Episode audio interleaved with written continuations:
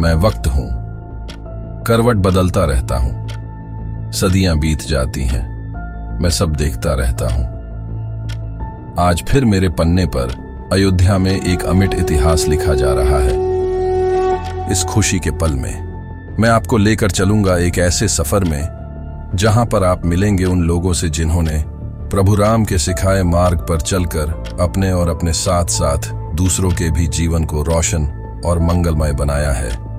आइए लेकर प्रभु राम का नाम शुरू करते हैं आज का किस्सा।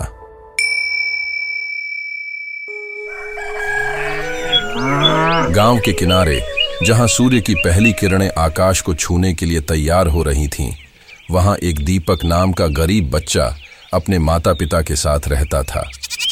दीपक का सपना था कि वह एक दिन बड़ा आदमी बनेगा और अपने माता पिता को गर्वित करेगा।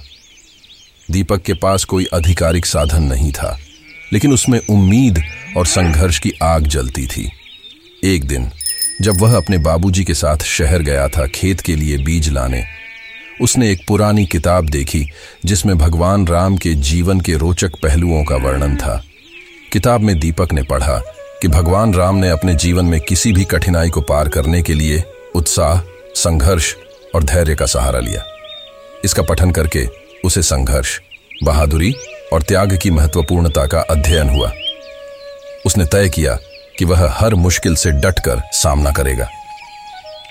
दीपक ने अपनी पढ़ाई में मेहनत करना शुरू किया, लेकिन गरीबी के कारण उसके पास आधिकारिक पढ़ाई के लिए साधन नहीं थे। फिर भी उसने अपने जीवन को बेहतर बनाने के लिए किसी भी संघर्ष से हार नहीं मानी। दीपक दिन में अपने पिताजी के साथ खेत पर उनका हाथ बताता और रात में दिया जलाकर पढ़ाई करता।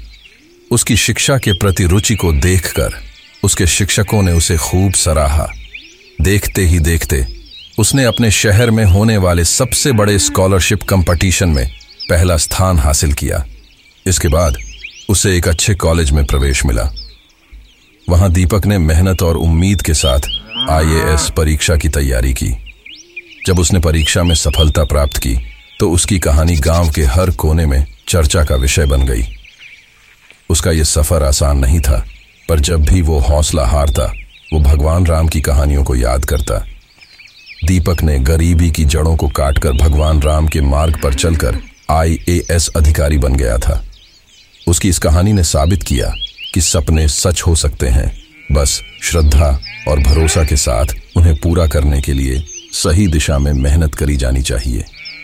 तो हाथ जोड़िए, प्रभु राम को याद कीजिए और बोलिए बनेंगे सारे काम जब संग होंगे प्रभु श्री राम